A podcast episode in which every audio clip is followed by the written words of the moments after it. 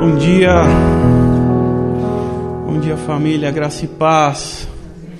Bom estarmos aqui mais um domingo. Queria aproveitar antes de tudo avisá-los que domingo que vem tem corrida. E aí eu acho que vai ser meio impossível de chegarmos aqui, principalmente os que estão de longe, às 10 horas da manhã. Então domingo que vem, domingo que vem, semana que vem, o culto será às 18 horas para que a gente consiga, principalmente os que estão mais longe, chegarmos aqui no culto, tá? Então, deixando o recado aí, domingo que vem, culto às 18 horas, no horário tradicional. Queria convidá-los, a Letícia deu saltos de alegria aqui.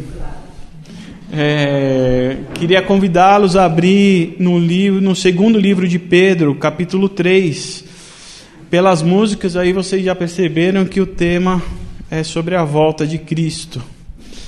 Então eu queria convidá-los a abrir 2 Pedro 3. Eu vou ler do 1 ao 13.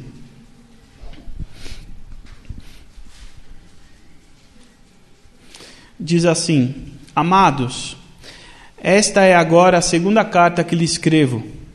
Em ambas quero despertar com estas lembranças a sua mente sincera para que vocês se lembrem das palavras proferidas no passado pelos santos profetas do mandamento do nosso Senhor e Salvador que os apóstolos de vocês lhe ensinaram. Antes de tudo, saibam que nos últimos dias surgirão escarnecedores, zombando e seguindo suas próprias paixões. Eles dirão: o que houve com a promessa da sua vinda, desde que os antepassados morreram, tudo continua como desde o princípio da criação. Mas eles deliberadamente se esqueceram de que há muito tempo, pela palavra de Deus, existiam céus e terra, e esta formada da água e pela água. E pela água, o mundo daquele tempo foi submerso e destruído. Pela mesma palavra, os céus e a terra que agora existem serão reservados para o fogo, guardados para o dia do juízo e para a destruição dos ímpios.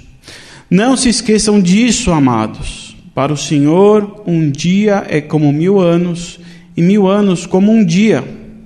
O Senhor não demora em cumprir a sua promessa, como julgam alguns. Pelo contrário, ele é paciente com vocês, não querendo que ninguém pereça, mas que todos cheguem ao arrependimento. O dia do Senhor, porém, virá como ladrão. Os céus desaparecerão com um grande estrondo, os elementos serão desfeitos pelo calor, e a terra e tudo que nela há será desnudada. Visto que tudo será assim desfeito, que tipo de pessoas é necessário que vocês sejam? Vivam de maneira santa e piedosa, esperando o dia de Deus e apressando a sua vinda. Naquele dia, os céus serão desfeitos pelo fogo e os elementos se derreterão pelo calor. Todavia, de acordo com a sua promessa, esperamos novos céus e nova terra, onde habita a justiça. Amém? Vamos orar mais uma vez. Senhor, nós queremos te pedir nessa manhã que o Senhor esteja aqui conosco, presente, nos ministrando, falando através da Sua palavra, Pai.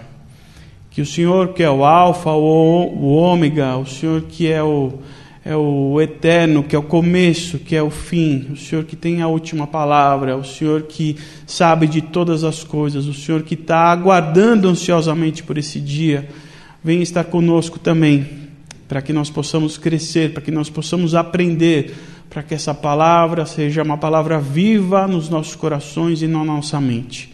Que o Senhor venha cuidar de nós nessa manhã. É o que te peço em nome de Jesus. Amém. Como vocês perceberam, esse é um texto que fala sobre a segunda volta de Jesus. Um assunto é, muitas vezes pouco lembrado. Ele é, parece que é meio impopular. Eu sempre brinco com os meus amigos que pregam também, que são pastores, eu falo: e aí, quando você vai pregar sobre a volta de Jesus? Fico provocando eles.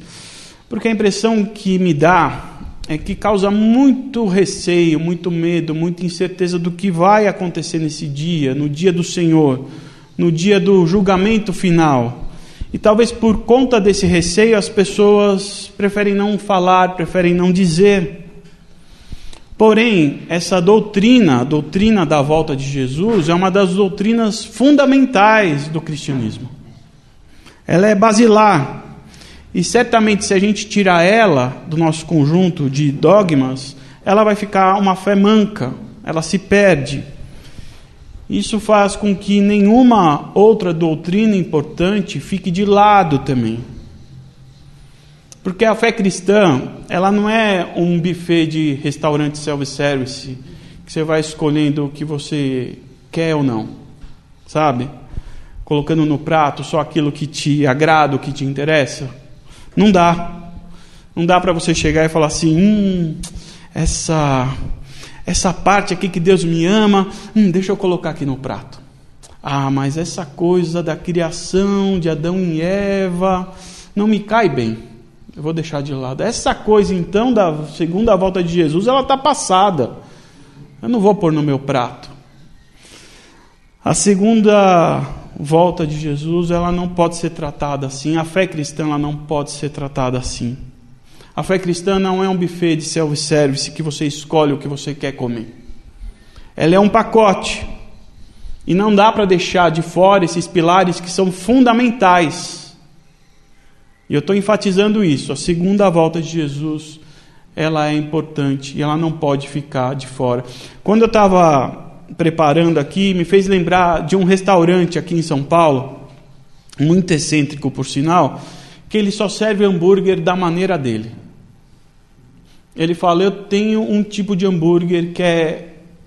Eu sei que se você comer, você vai ter a melhor experiência com hambúrguer.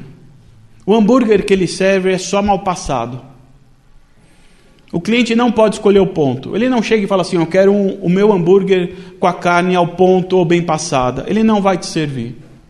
Ele fala: Se você quiser comer daquilo que eu entendo, o melhor prato a ser servido vai ter que ser esse do meu jeito. Porque ele entende que a melhor forma para se ter experiência com o hambúrguer é daquele jeito. Se o cliente quiser uma carne bem passada, ele que peça uma outra coisa. A fé cristã é um conjunto de dogmas que Jesus nos oferece, que não dá para a gente escolher o ponto da carne. A fé cristã, acima de tudo, é uma questão de fé e a gente tem que aceitar porque é Jesus que está nos dando. Isso é se submeter ao senhorio de Jesus Cristo. E a segunda vinda pode ser esse hambúrguer mal passado, com aspecto que talvez para alguns crie alguma coisa assim. Eu adoro, né? Então, para mim está fácil comer esse hambúrguer. É, mas tem muita gente que recusa, tem ojeriza, não gosta, mas o chefe fala: você vai ter a melhor experiência. E Pedro, quando ele começa a carta, logo no versículo 3, ele está dizendo isso. Ele vai chegar, ele fala assim: vai chegar um tempo em que as pessoas vão olhar para o seu prato, para o hambúrguer que você está comendo, e vai falar: sério que você vai comer isso? Diz assim: ó, antes de tudo, saibam que nos últimos dias surgirão escarnecedores, zombando e seguindo suas próprias paixões. Eles dirão: o que houve com a promessa da sua vinda, desde que os antepassados morreram? Tudo continua desde o princípio da criação. Esses zombadores é como se eles estivessem dizendo: Sério mesmo que você se serviu disso? Nossa, mas isso no seu prato? Isso é tão fora de moda, tão anos 80 isso. Não chegou e nem vai chegar. Porque hoje em dia o que a gente tem são os extremos nos dominando. As pessoas estão vivendo cada vez mais apenas nas suas bolhas, alimentando os seus próprios desejos o tempo todo. O tempo todo. Quando a gente fala sobre essa volta de Jesus, eles acreditam que de fato a gente está viajando, de fato a gente enlouqueceu, porque não me parece real. Ou senão eles vão tentar é, relativizar o que a gente está dizendo ou no que a gente acredita. Muitos vão dizer, ele fala assim: não, não é bem assim que você está lendo. Essa volta de Jesus é no sentido figurado, porque ele já voltou e ele está no seu coração. É verdade, ele está no nosso coração.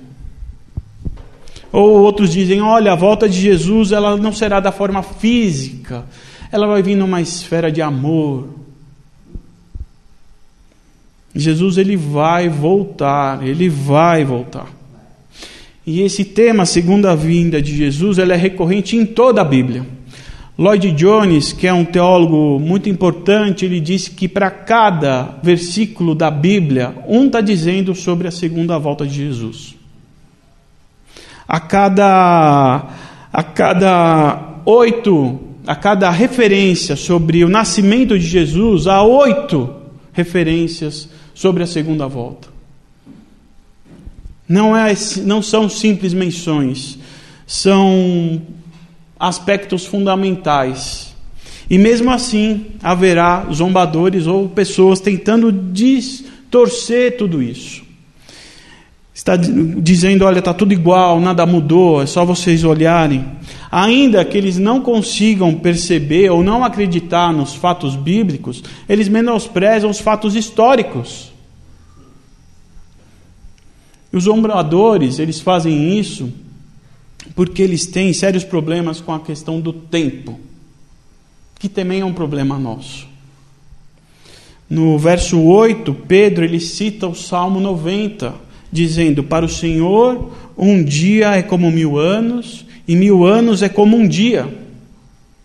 Porque esperar adoece e tem adoecido muitas pessoas. Isso porque a expectativa do tempo, ela acaba sendo distorcida pela demora. A demora nos adoece, acaba distorcendo a nossa perspectiva, afetando a nossa relação com Deus. Afeta a nossa relação do, com Deus. Eu explico por quê. Não sei se vocês já perceberam como funciona uma perspectiva ou a perspectiva do tempo de uma criança. Talvez vocês tenham crianças perto de vocês, se vocês não têm, um dia vocês já foram crianças e vocês sabem como funciona.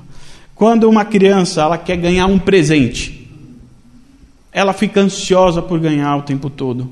Ela quer aquilo. Se você promete então, lascou. Só que essa questão do presente ou de algo que ela vai ganhar, um adulto vai ter que comprar, salvo engano. E quando o adulto vai comprar, ele vai fazer uma pesquisa em algum lugar. Seja lá o que for, seja algo físico, uma viagem, alguma coisa assim. E ele vai pesquisar e vai falar: puxa, isso daqui que a criança quer, ou o que eu vou querer dar, daqui a três semanas vai entrar numa promoção que vai custar um terço do preço. Três semanas para um adulto, três semanas para um adulto não é nada mas não para uma criança. Não para uma criança. Para uma criança, quando você fala, olha, você vai ter que esperar três semanas. Três semanas é uma eternidade. É uma eternidade. E a criança vai dar pulos, vai fazer birra,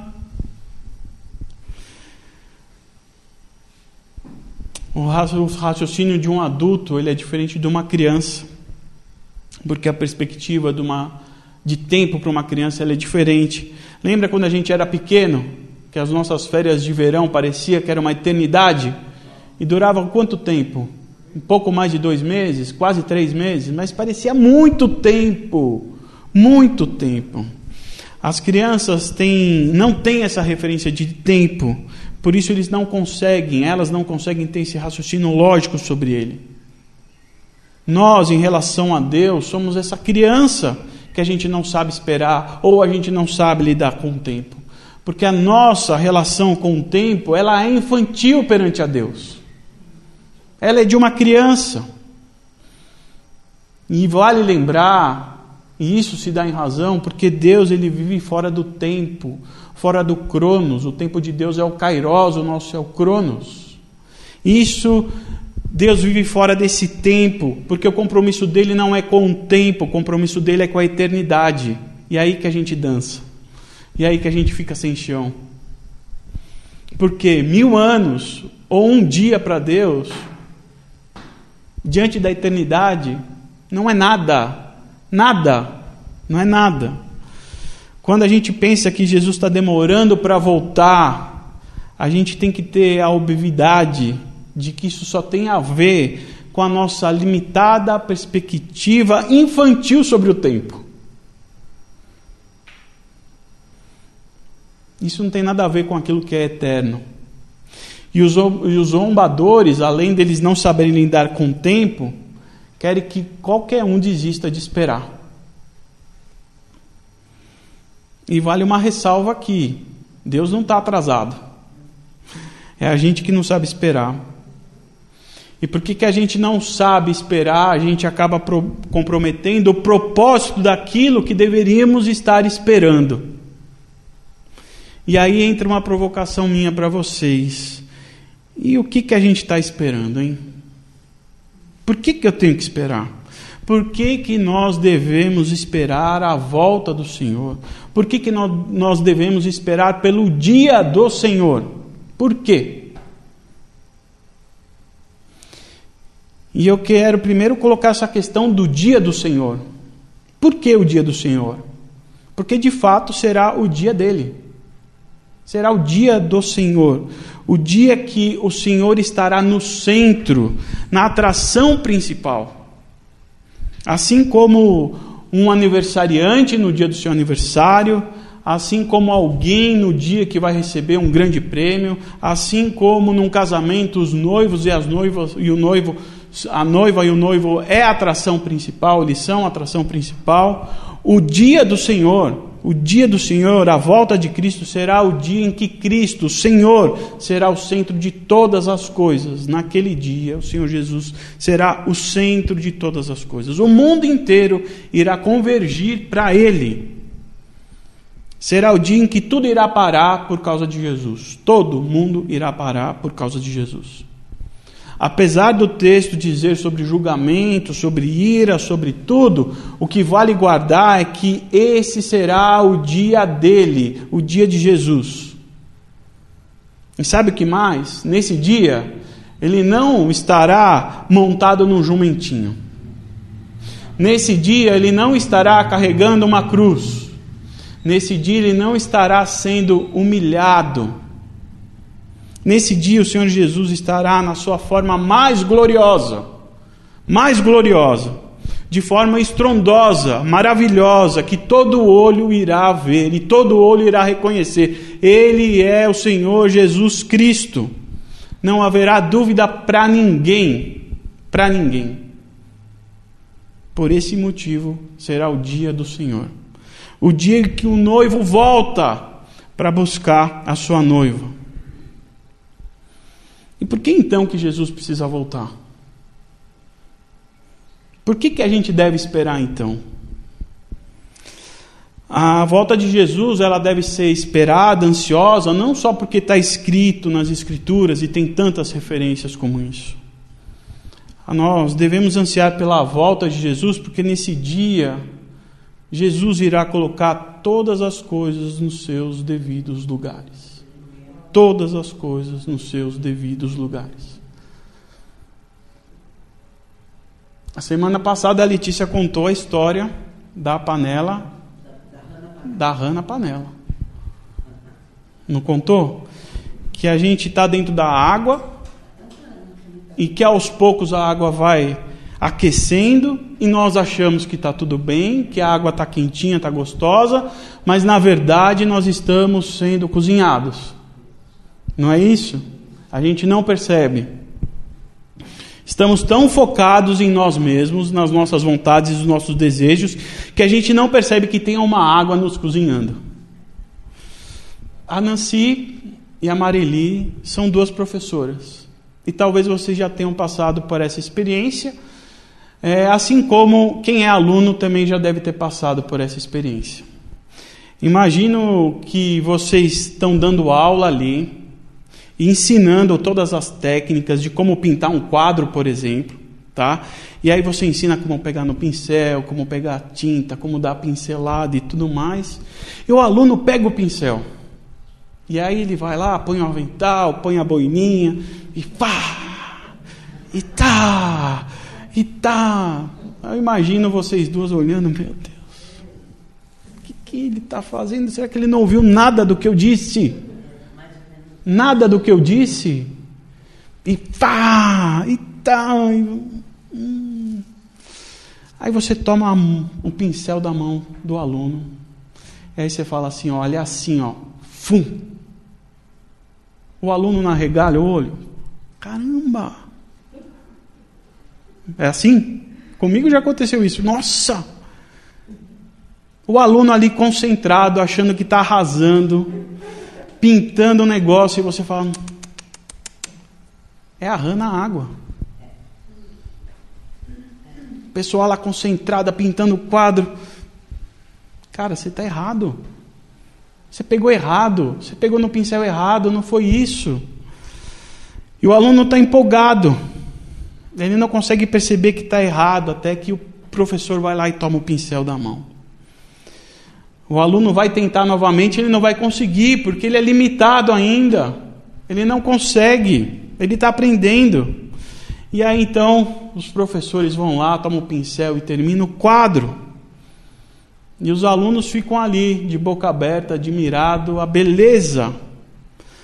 O aluno ele viu diante dos olhos dele o mestre transformar aquela coisa horrorosa que a princípio ele estava achando que era bom em algo maravilhoso. Não é assim?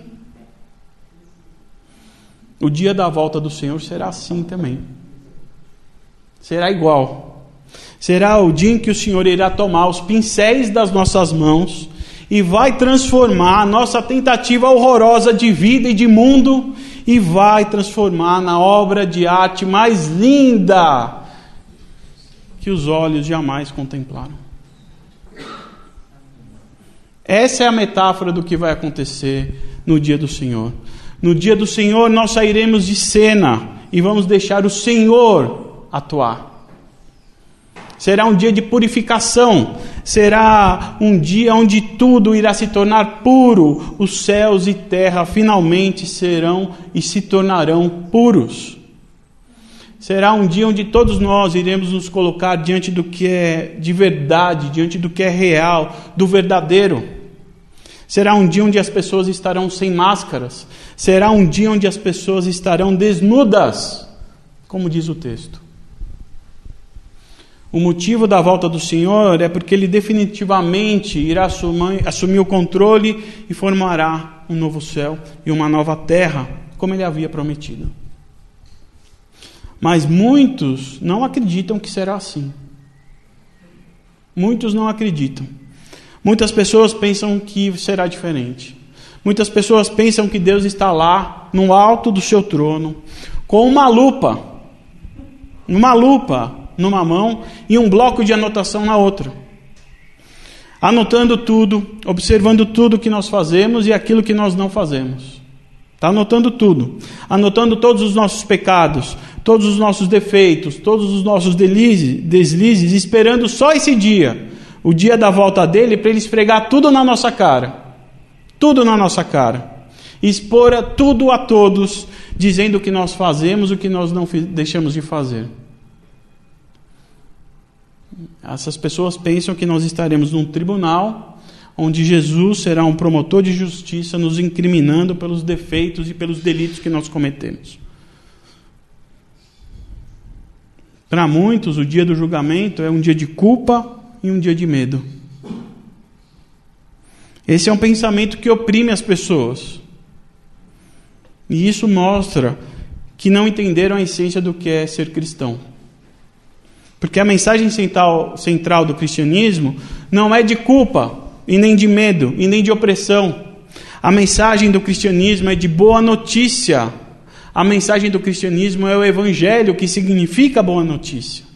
E se você prestar atenção em tudo que Pedro quer nos passar nesses capítulos que ele, desses livros que ele escreve, tanto no primeiro quanto no segundo, você vai perceber o que ele está nos dizendo é o seguinte: quem será capaz de se salvar no dia do julgamento? Será que aquele que é bom vai se salvar? As pessoas que têm e gozam de excelente reputação vão se salvar? aqueles que têm um autocontrole, aquelas pessoas que são religiosas, aqueles que prezam pela moral e pelos bons costumes. No verso 10 diz que no dia do julgamento estaremos desnudos. Desnudos. Onde as nossas máscaras irão cair. Onde todas as nossas carcaças que nós criamos para nos proteger, elas vão cair. Que o Fábio que eu construí ao longo desses tantos anos esse Fábio que eu tenho é, por reputação, por controle, tudo irá desaparecer. Que tudo aquilo que eu me tornei, tudo aquilo que eu fiz por conta própria, vai sumir e todos nós vamos ficar nus diante de, Deus, de Jesus. Todos nós ficaremos nus diante de Jesus. E nesse dia, nesse dia, que Jesus ele vai estar no seu mais absoluto esplendor. Esplendor esse que todo olho humano irá ver, que todo joelho irá se dobrar no ápice da sua glória. Jesus vai começar a procurar por todos aqueles que, mesmo estando nus, estarão completamente cobertos pelo seu sangue. Nada além do sangue. Jesus ele não estará interessado em mais nada. Em mais nada. Nada mais vai interessar Jesus a não ser as pessoas cobertas com o seu próprio sangue. O mesmo sangue derramado na cruz por mim e por você. Sangue esse que nos torna e nos tornou justos. A justiça de Jesus na cruz, o seu sangue derramado por nós, nos tornam pessoas justas. E nesse dia, no dia que Jesus voltar, ele vai olhar para nós, vai reconhecer o seu sangue e vai dizer: Não vejo nada que te condene. É isso que vai acontecer no dia do Senhor. Será o dia que o Senhor encontrará aqueles que negaram-se a si mesmo e tomaram a cruz de Jesus para si. E quando a gente entende o que de fato significa essa volta de Jesus, a gente passa a viver de modo diferente. Não é de qualquer jeito, ah, estou garantido, então não preciso fazer mais nada. Não. A gente passa a viver a esperança desse dia da purificação. A esperança no dia em que Jesus ele irá tomar o pincel das nossas mãos e criará novos céus e, novas ter e nova terra. E quando a gente passa a viver por essa esperança, do novo céu e da nova terra, a gente passa a purificar-nos a nós mesmos. A nós mesmos. E quem nos ensina isso é João. 1 João, capítulo 3, verso 3. Todo aquele que todo aquele que nele tem a esperança purifica-se a si mesmo, assim como ele é puro. Olha como está na mensagem, fica mais clara. Todos os que esperam a sua vinda devem estar preparados, tendo como modelo a pureza gloriosa da vida de Jesus. Quando a gente tem essa, essa perspectiva da esperança da volta de Jesus, quando a gente passa a viver por esse modelo e por essa vontade da volta de Jesus, porque Ele vai tomar o pincel das nossas mãos, a gente passa a viver de uma outra maneira, onde esse nosso pensamento pela essa volta da purificação acaba nos purificando. Já aqui, por completos, não, mas já começa aqui. Há uma mudança de vida, de estilo em nós. Levando em conta a recomendação de Pedro fez no verso 11: vivam de maneira santa e piedosa, esperando o dia de Deus e apressando a sua vinda. Essa é a volta de Jesus. Esse é o dia da, o dia do Senhor, o dia do julgamento do Senhor. E minha oração nessa manhã é que essa esperança seja sempre viva nos nossos corações. Que a gente possa se alimentar desse desejo da volta. Que esse seja um alimento presente diariamente nos nossos pratos. Que a gente não exclua ele achando que ele é indigesto ou achando que não é bem assim mas que seja um alimento diário. Assim como a noiva prudente, na parábola da, da noiva prudente, deixar as nossas lamparinas sempre com, os, sempre com óleo aceso e cheio, para que a gente viva uma, de forma santa e piedosa, porque nós estamos revestidos pelo sangue de Jesus, que nos dá vida, que nos dá um novo entendimento. O sangue de Jesus nos torna amigo de Deus, como nós cantamos. O sangue de Jesus em nós nos torna filhos de Deus. O sangue de Jesus é um passaporte para que não haja mais choro, para que não haja mais dor. É o passaporte para que a gente encontre os nossos entes queridos. É o passaporte do reencontro da alegria. Amém? Vamos ficar em pé. Que você possa esperar ansiosamente por esse dia do Senhor, mesmo que ainda demore que a gente possa ter a certeza de que Ele voltará. Esse é o meu desejo nessa manhã. Eu queria que a gente cantasse mais essa última música, que você pudesse prestar atenção, uma música antiga, um hino antigo, mas tão bonito, que diz tantas verdades sobre esse dia, sobre a volta de Jesus, que eu queria que vocês guardassem. Se vocês não guardaram nada do que eu falei, que vocês guardassem essa música que diz muito sobre esse dia maravilhoso. Que no coração de vocês estejam sempre o desejo da volta. Amém? Maranota, ora vem, Senhor Jesus. Bendita esperança. Bendita esperança, Senhor, que o Senhor colocou dentro de nós. Bendita esperança, Senhor, por causa do teu sangue, por causa do teu sangue. Enquanto as águas amargas, eu sei que vou chegar no lugar que só a tua graça pode fazer. Palmeiras, águas, um descanso no Senhor. Louvado é o teu nome, Jesus Cristo. Louvado é o teu nome realmente como o Senhor poderia mostrar mais alguma coisa, ou não há necessidade de mostrar nenhuma outra coisa. Porque aquela cruz, Senhor, aquela cruz, permite que tudo, tudo, tudo seja doce. Louvado seja, louvado seja. Obrigado, Senhor, obrigado pela cruz, obrigado pela salvação. Obrigado que o Senhor garante que a gente vai chegar ali, porque o Senhor não vai se esquecer de nós. Nos ajuda, Senhor, nos ajuda. Nos ajuda. Maranata, Maranata. Vem, Senhor Jesus, vem, Senhor Jesus. Vem, Senhor Jesus. Amém, gente. Bendito seja o Senhor. Que você tenha uma semana cheia de Deus, cheia da presença dEle, e que isso faça com que você viva com o coração explodindo de alegria, com o coração explodindo de esperança, de fé.